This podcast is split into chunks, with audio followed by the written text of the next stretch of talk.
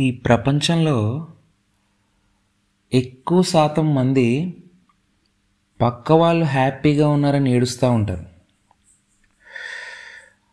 ఆ మిగిలిన వాళ్ళలో తీసుకుంటే మెజారిటీ హ్యాపీగా ఉండడం చేతకాక ఎలా హ్యాపీగా ఉండాలో తెలియక సతమతమవుతుంటారు. ఇంకా లాస్ట్కి రెండు కేటగిరీలు మిగులుతాయి. ఒకటి హ్యాపీగా ఉన్నాం అనుకునే వాళ్ళు రెండోది నిజంగా హ్యాపీగా ఉండేవాళ్ళు. సో ఎవరు ఏ కేటగిరీయో మీరే డిసైడ్ చేసుకోండి. కానీ ఇక్కడ నేను చెప్పదలుచుకుంది ఏంటంటే నేను నా లైఫ్లో ఒక రెండు వందల మంది గురించి తెలుసుకుని ఉంటాను.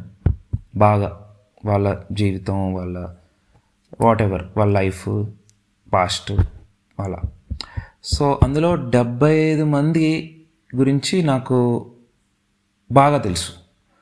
ఒక యాభై మంది గురించి ఒకటి రెండు విషయాలు తప్ప అన్నీ తెలుసు. ఒక పది మంది గురించి మొత్తం తెలుసు. వాళ్ళ హిస్టరీ మొత్తం తెలుసు ఏ టు జెడ్.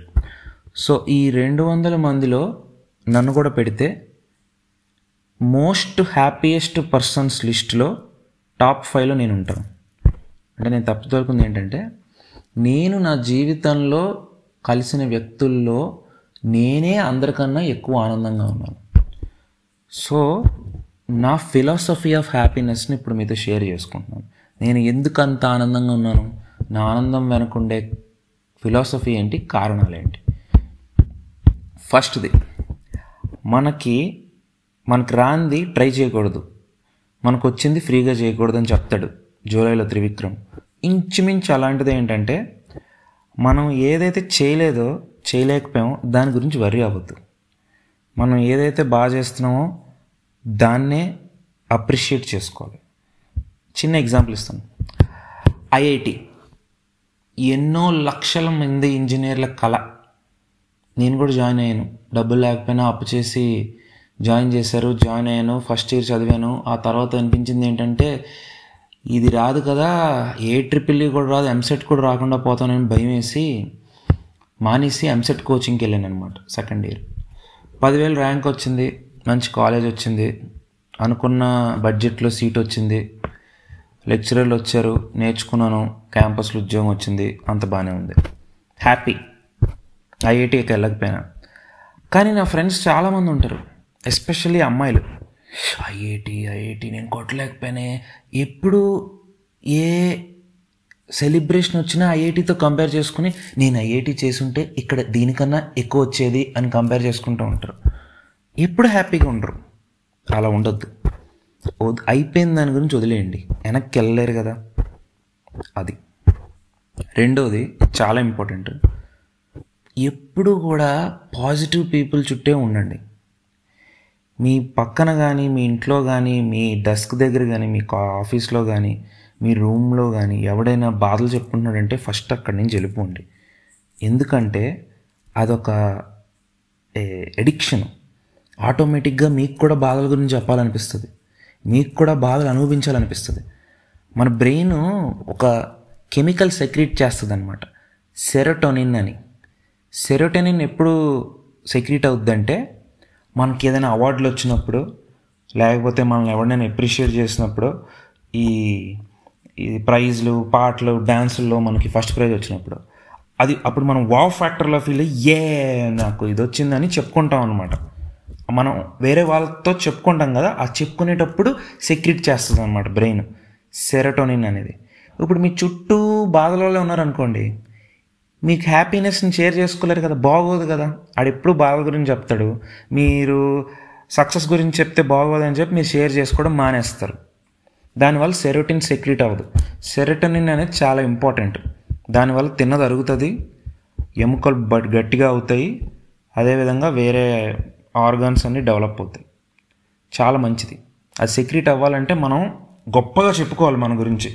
మామా ఇవాళ నాకు ఇది అవార్డు వచ్చిందిరా అని. అలా చెప్పుకోవాలి అంటే మీ చుట్టూ పాజిటివ్ పీపుల్ ఉండాలి. ఆహా అవునా? వావ్ గ్రేట్ మామా. నువ్వు సూపర్ మామా అని. అది. అంతేగాని మామా నాకు ఇది అయిపోయింది. ఇలా అయింది నాకు. అలా ఎప్పుడు బాధలు చెప్పుకున్నవాడు పక్కన మీరు మీ హ్యాపీనెస్ని షేర్ చేసుకోలేరు. అది రెండో విషయం. మూడవది ఇది కూడా నేను ఫాలో అవుతాను తూచో తప్పకుండా.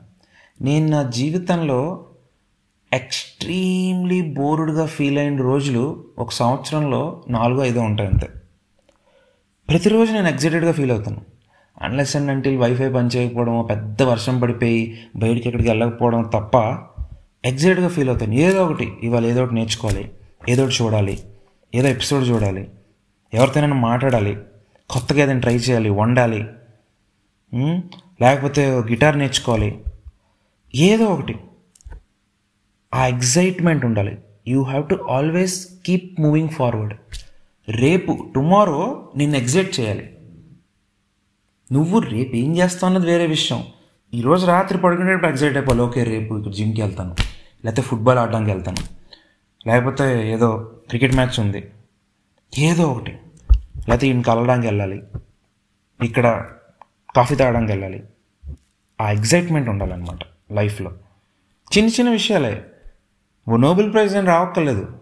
చిన్న చిన్న విషయాలే ఎగ్జైట్ అవుతూ ఉండాలి. అంతేగాని రేపే ఉంది లాగిన్ అవుదాం మెయిల్ పెడదాం. అలాగా అలా ఉండద్దు. లాస్ట్ నాలుగోది చాలా ఇంపార్టెంట్ది. జీవితంలో ఎప్పుడూ కూడా ఎప్పుడూ కూడా ఏ పార్టీని మిస్ అవ్వద్దు.